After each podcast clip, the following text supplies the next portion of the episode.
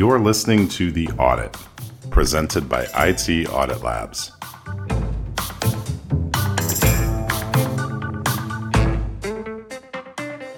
Hello, and welcome to The Audit by IT Audit Labs.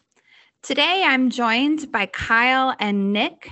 We're going to review social engineering, phishing, smishing, and other trickery. Hey guys, how are you this afternoon? Good, Mandy. How are you? Pretty good, thanks.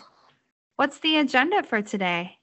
Excellent. So today we put together, uh, kind of the whole team here collectively put together some examples of some different phishing, smishing, some uh, uh, good phishing examples that we've seen in just the past couple of weeks. Just gonna run through some of that and a couple stories we have, so should be a good one. We'll kick it off here. We we're going through this uh, smishing, the SMS messaging. We we have a couple of examples here, but what we've been seeing recently is messages, and I'm sure you know many people that are listening to this, they're getting these as well. You're the ones that you know log into your Netflix account or your package has been delivered from Amazon and it's got a link, and it's pretty clear on these that it's not from you know who it says it's from. And the first dead giveaway is the url is not right. You know let's say it's from home depot. Well if you want to get this hundred dollar free home depot gift card the url that it's going to is has nothing to do with home depot So, yeah, Yokohama was a big giveaway. yeah, exactly. I, th- I I guess for us it's kind of like comical, right? And like this other one that says your package has been delivered is from like US dash PSU. It's just totally off, right? And iPhone has done a pretty good job recently because it even has a report as junk. So they're thinking it's fake as well. Yeah. And when we talk about this too, right? I mean, most of us are, I think, familiar, specifically when we work in cybersecurity, with you know what phishing is. But I mean, essentially, these people are just trying to get you to click the link or respond to them in some regard. And and typically, Nick, then what what are they trying to get you to do after that point, right? Because you or I or Mandy here, we mostly recognize that these are these are fake. They're not real. They're saying they're going to give you free money, or they're saying, hey, you know, look out, your package went to somebody else's house. Click here to fix it. Um, but why are people sending emails out like this? Like, what is their goal in in trying to get people to click? I think the fairly quick, short answer is they need a re- reaction to their action, right? They're sending this out and they need a reaction from us. So as soon as we make that connection, right, a couple things are going to happen. Either you're going to go to a landing page and you're going to put personal information in to try to get this gift card or figure out where your package is. That could range from an email to hopefully you're not putting any personal identifiable information, but they're looking for that. Or, and probably the worst part is they're looking to make an actual connection with your machine. So those are that's typically I think what they're looking for. And the the one connection with the machine, then you know you could have a live person on the other on the other end that's getting an actual notification that says, you know, we've connected with Nick's computer or phone, and they have a live connection. They can extract data or actively, you know, have a session with the machine and take off what they want. Gotcha. and that's yeah. crazy because they're either insinuating you won something or they're insinuating like there's there's something that we have of yours that that we need you to take action on right trying to catch you off guard and also entice you It's really yeah, it's really a play on emotions, right? Because who's not going to get excited about getting a free Home Depot gift card? We've seen plenty of these with an iTunes gift card, right? A lot of us, we you know, instant gratification. If you're going to get something, especially a hundred dollar gift card to something, you're probably going to jump on there and finish this quick survey, unless you've been trained or understand that this is fake. in most cases are they trying to do malware onto the computer right as we think about those kind of malicious pop-ups that you run into on websites where hey we're going to lock your computer unless you give us something are they looking for that remote connection are they just looking for additional information or are they looking to i mean extort money in some way i mean I, I think if you've seen some of the videos out on youtube of these people who go in and you know kind of scam the scammers and will create kind of reverse tunnels back into their kind of scam call center, text centers, or whatever it happens to be. It, it looks like there's a pretty big operation to, you know, we're going to collect money via Amazon gift cards. You know, go to your Walgreens, buy an Amazon card, come back here, give me the code, and then I'll take it, get the money off of it, and then kind of leave you with nothing. But are they doing that just as a, a monetary gain, or are they trying to collect more than that from just kind of typical individuals, or does it just go on like a case by case basis? Yeah, my personal opinion is it's a case by case basis, right? They're going to take what they can get, right? And that could be exactly what you're explaining. I, I recently, well, not recently, it's a few years, few years ago, I had somebody that I worked with got a phishing email, and in the email it was a phishing scam, and it was uh, really spoofing our our manager or one of the managers, I should say. And the email was saying, Hey, I'm in a meeting right now, so don't shoot me a text message or anything like that. But I want to surprise everybody at our company meeting later with uh, 10 $100 gift cards to iTunes. Well, she falls for this and goes and gets these gift cards. In the email, it also says scratch off the back, right? The code and send them to me. Luckily, before she does this, she sees this person and gives them the 10 gift cards and then from that point they're confused on why they have the gift cards so there's your monetary value that you know if it's going to come in a form of money cash or whatever it is gift cards they're going to get that hundred dollars or in this case a thousand dollars to itunes so, right and maybe that's things. the important point here for non-technical folks clicking on it is the first no-no but if you do that and if you get further activity no one should ever need the data on the back of a Visa gift card or on a gift card unless it's for nefarious purposes. Yeah, and I think I think, you know, and this goes into different ways of being able to protect yourself and I recently had uh, an eBay transaction I did and this is this is roughly a couple months ago. But you know, when I was going into this, I was purchasing a camera. And when I was doing it, I was talking to my wife and I said, well, this is either the best deal ever or it's going to turn into a really good podcast um, topic. Well, it turns out it was a good podcast uh, topic because it was fake. Uh, I went round and around with this person after I had made the purchase and, you know, contacted. Uh, I the moral of this whole story, if I'm backtracking one second, is that you really want to use and protect yourself with using a credit card and PayPal. It was in this instance what saved me. So I went to this comfortable knowing that I did that. But when I'm talking to this person, they're sending me tracking codes so I can uh, track this package. And when I'm tracking the package, it's saying it's going to somebody else's house, right? So in this example, I was able to clear up and get my all my money back by using these couple protections by using eBay and PayPal. And the third was I used an Apple credit card, and they sent me my money back instantly. And then a month later, uh, PayPal reached back out and said that this was a scam. So they all don't come, you know, hidden in a text message. It could be something that is literally just on eBay for you to purchase, and you fall into their trap and purchase it right? So they're really coming at us from all different directions. But that was just a quick quick story I had of recent purchase on eBay that actually ended up being a scam. So to dig in a little deeper, Nick, was the actual scam part? So you did buy something from a legitimate seller. Yep. And so, where did yep, this sorry. scam come in? Yeah, so that what had um, happened here is the seller on here's account was actually breached. So somebody was in between, right? This person's account was being used by a malicious actor. They put some pictures of a camera up that they don't actually have on somebody else's eBay account. So the scam was to get you to buy this account, hopefully wait a certain amount of days and wait for PayPal to release the funds to this person. And then you never see it again. So then when you tracked this tracking number that you were given, it was actually a legitimate tracking number for a package unrelated to your purchase. Yep, correct. So I had gotten, But that's what triggered you. Well, I was kind of, you know, I was on on edge extra throughout this whole process obviously because I was, you know, thinking it was way too cheap to be real. But when I was getting given these tracking numbers, I called FedEx right away and I said, I know you're not gonna be able to tell me where this package is going, but can you verify the address? I'll verify my address and you can tell me if it's coming there or not. So every time I did that, it wasn't coming to my address. It was going to one that was, you know, in my proximity. But so that's what it looked like. It was out for delivery in, you know, that certain city. So you wouldn't track on you know, track onto what they had right away.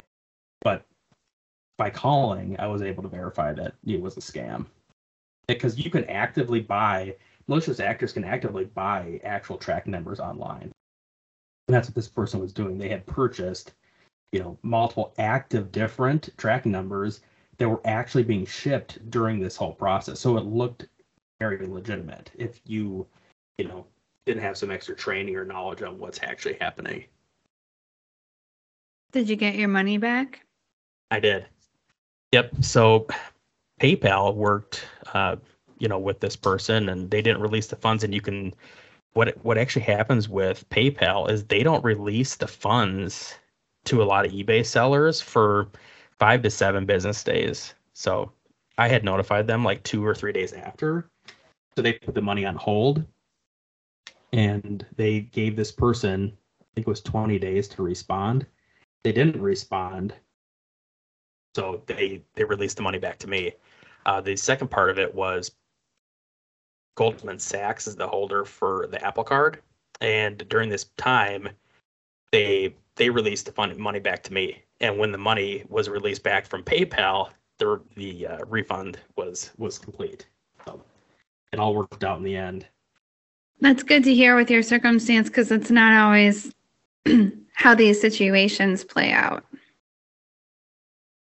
Yeah, I'd say I'd say most of the time it's unfortunate, but if people aren't getting their money back, they've fallen into the trap, and you know their money is gone. And hopefully, it's not a whole bunch of money like this was. This is just this is roughly like four thousand dollars, so it wasn't cheap at all. But uh, a lot of times it's a much lower amount of money, but you know they do it so often that people just they're not getting their money back, right? But it adds up over time. So I had another one that came up as well. I thought this was kind of interesting. And this was an actual fraud um, on my credit card. So one of the days uh, I was at home and my wife and I, we both work from home. And she, I got this email uh, that says, thanks for your Panera order. And in doing this, I go to my wife and ask if she had ordered Panera bread. Turns out she didn't. So then I call this Panera Bread and I let them know that we didn't order this and to cancel it. Well, the way I figured this out was is looking at the actual uh, email here. It shows the address. Well, it's in Indianapolis. I was in Minneapolis at the time. So, you know, after that, I called my bank USA and had them cancel the credit card. But to this day, I still don't know how my card was stolen. This is a little while ago in January um, or in June, excuse me, and I just had my credit card replaced. But it was a very, you know, it was an active time where credit card had been t- stolen, and it was a debit card, which is a little bit scarier. So that was another one of my points before is to use a credit card whenever you can because it's a lot easier there to work with your credit card company versus debit card money. Yeah, I think we learned about that too. It was an important point that Eric made in previous podcast, the personal information security. These are exactly the kinds of things that you're trying to avoid um, when, you know, protecting yourself, your credit, your passwords, your logins, etc. Yeah, thanks for bringing that up. I was actually going to mention that. I believe Eric did bring that up uh, before about using a credit card whenever you can. So yeah, thanks for doing that we had a couple uh, other phishing examples that I think Mandy you had sent in, and you know there's these are similar to the ones we've been talking about pre on this episode about different links um, within the emails to clicking on it. And this one here is actually from Susan with a couple um, kissing lips, and it's wanting you to click on this link here for a for a webcam to meet some specific people. but so these ones are. Mind you, I didn't know Susan. so, I didn't click to see her private parts. I, I feel like you see a lot of these online too. I mean, there's the whole like meme across the internet too, where it's like, oh, when I had my ad blocker on, right, all the hot singles in my area disappeared. So, you know, once I turned my ad blocker off, all of a sudden they found me again. Um, Does that mean the hot singles in your area are spoofs and bots? yeah, apparently, yeah. When it comes to my free email inbox, yeah.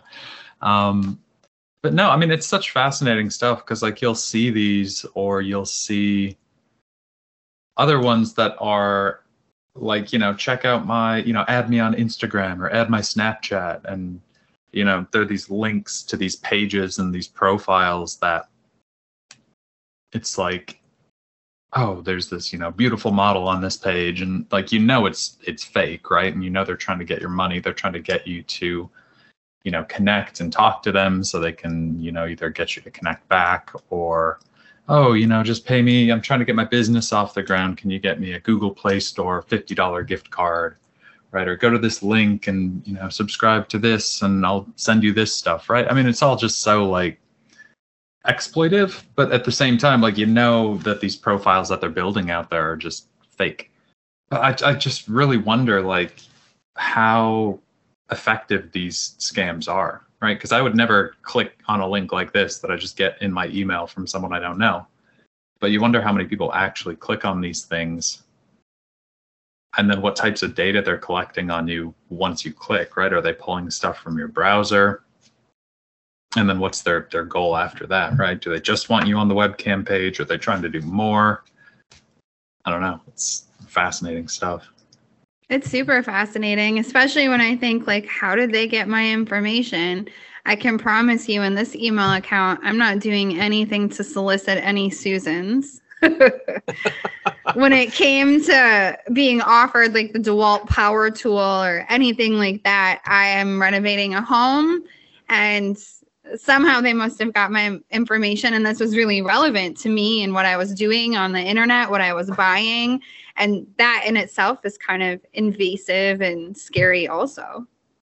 Yeah. Um, these are great examples. And I, I'm laughing at the Susan one again here be- just because going back to what Kyle was saying, how many people actually click on this, right? I'm not thinking, wow, I'm going to click on this and I'm going to meet a bunch of people.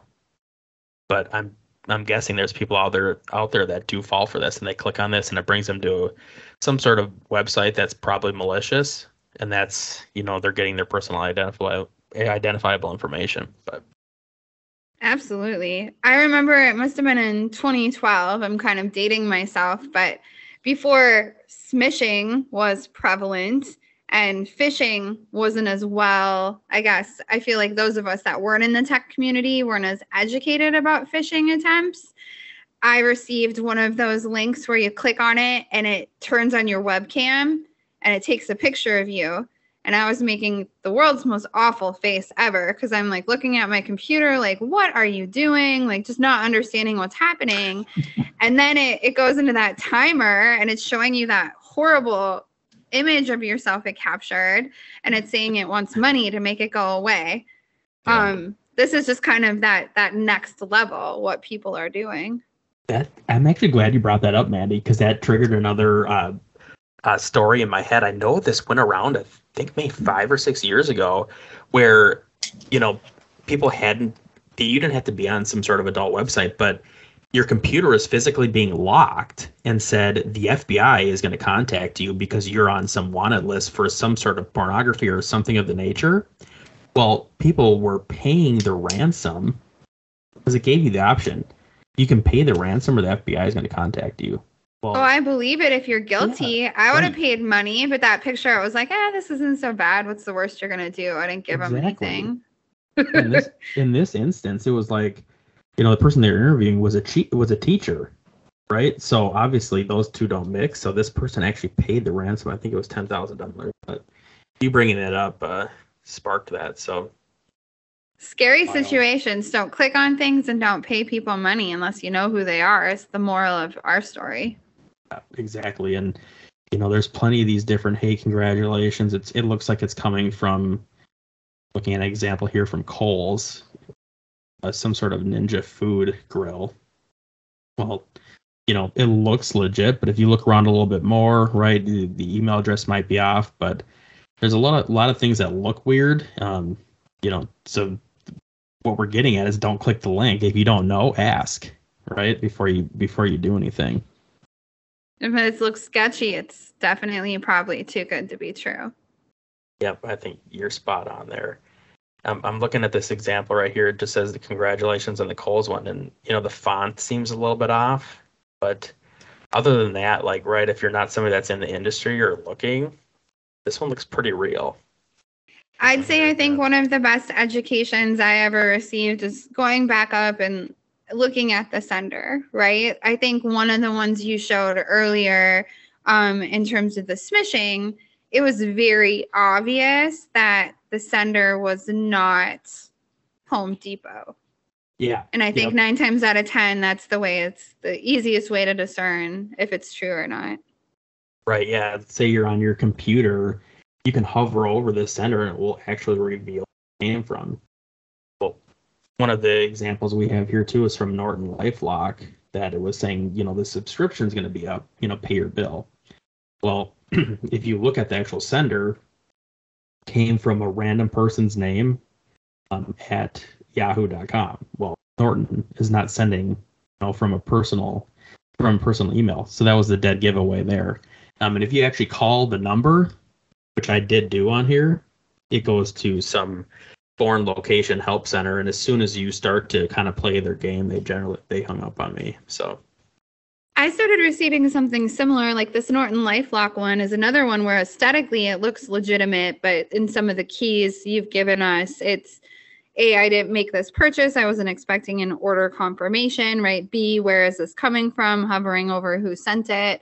I've been receiving a lot of different um, phishing attempts from what's the Geek Squad oh sure, yep. where just like you're mentioning the things the logo looks a little off the sender isn't legitimate but it actually wants me to download an attachment. It's saying it's my invoice. And i know i don't use geek squad because i have kyle and nick's cell phone numbers so obviously i reported it as phishing and deleted it but i could see how that one would be tricky too. Oh yeah, and I mean they're really tripping you up here because I know we've said it a few times in this Mandy. What it's like what you're saying, but when you look at this Norton LifeLock one, you know, it's a very legitimate looking order summary. There's an order number, activation key. I mean, it's it looks real. If I didn't make this purchase and didn't know right right away, anybody could think that this is. Uh, we had uh, spoke before about you know you know, making the connections to people's computers. Yeah. Um, well, that's something you you do with alliances. is there anything you uh, You can speak to on that. Yeah, I mean, I, I think it happens more with like those voice phishing attacks, right? If someone's calling you on your phone and you pick up and they say, "Hey, you know, I'm from the extended warranty center for your car. You know, can you tell me what kind of car you have? What year is it? Right. You know, confirm your phone number for us. And now, you know, we're gonna look up your car. Oh, you're you're able to get this, but we need to get some additional info. Like we can connect to you remotely and you know help you find that information on your computer if that would be helpful and they'll have you go to a site like teamviewer um, and it's a free service that provides that remote connection to um, a computer so it's not a it's not a paid service there's a free version they'll have you download it run an agent on your computer and then they'll say okay now you know read me your six digit code that we uh, know is on the screen there. You'll give that to them. They'll use that to initiate a connection from you know wherever they are. If they happen to be you know somewhere in southeast asia or in india which is typically the two places they connect from and then they'll ask you to give them control over your computer and then from there they can dump files they can pull stuff off they can do things um, you know kind of whatever they want remotely on your workstation. So that that's typically what they try to get you to do. Um, and you know i'll talk with them on the phone and just kind of see what they're after just for fun just to get a better understanding of how these things work. but yeah downloading anything i mean pretty much no one that calls you on the phone should ever be asking you to you know download a piece of software that so they can connect remotely. I mean unless you know it's part of a business that you work for or anything specific right but I, I would never download anything that someone on the other side of the phone that I've never talked to in my life before tells me to do. So, yeah. Yeah, no, that was great. Thank you for that. I think, uh, and the two of the kind of scary thing about that is once you've made that connection, they can pin that, and it's, you know, until you keep that computer off, right? It's they can jump back on it, technically whenever they want. So, It does make it a little bit added. There's a, it's a little bit more scary that way because if they can jump back on, they can do whatever they want later, pull that information, you know, look at your recent browser history, you know, and start sending specific targeted phishing emails or something of the nature. Or this is just another good example how we talked about earlier. A best practice would be not saving your username or your password in your web browser, although we get it's so convenient. It's really essential to use a password manager because, in circumstances like you guys are talking about, if someone has access to your home or work PC via that team viewer, they could go back in and that's where they could do malicious activity and it'd be really easy for them. Yeah, absolutely. Password managers, whenever possible. Don't save it in your browser. Well, Cool. I think this concludes our podcast on just being aware of phishing, smishing, and other web trickery. To find out more, you can visit us on itauditlabs.com. We're also on all the socials, and we have other podcasts, if you haven't checked us out before, that talk a lot about personal information security, best practices, and things to watch out for. Any closing comments, Nick or Kyle? uh, nope, nothing for me. Just appreciate everybody being here. No, nothing for me. Thanks, everyone. Thanks for your time today. We hope to see you again on another episode of The Audit by IT Audit Labs. IT Audit Labs assesses security risk and compliance. Our threat assessments find the soft spots before the bad guys do.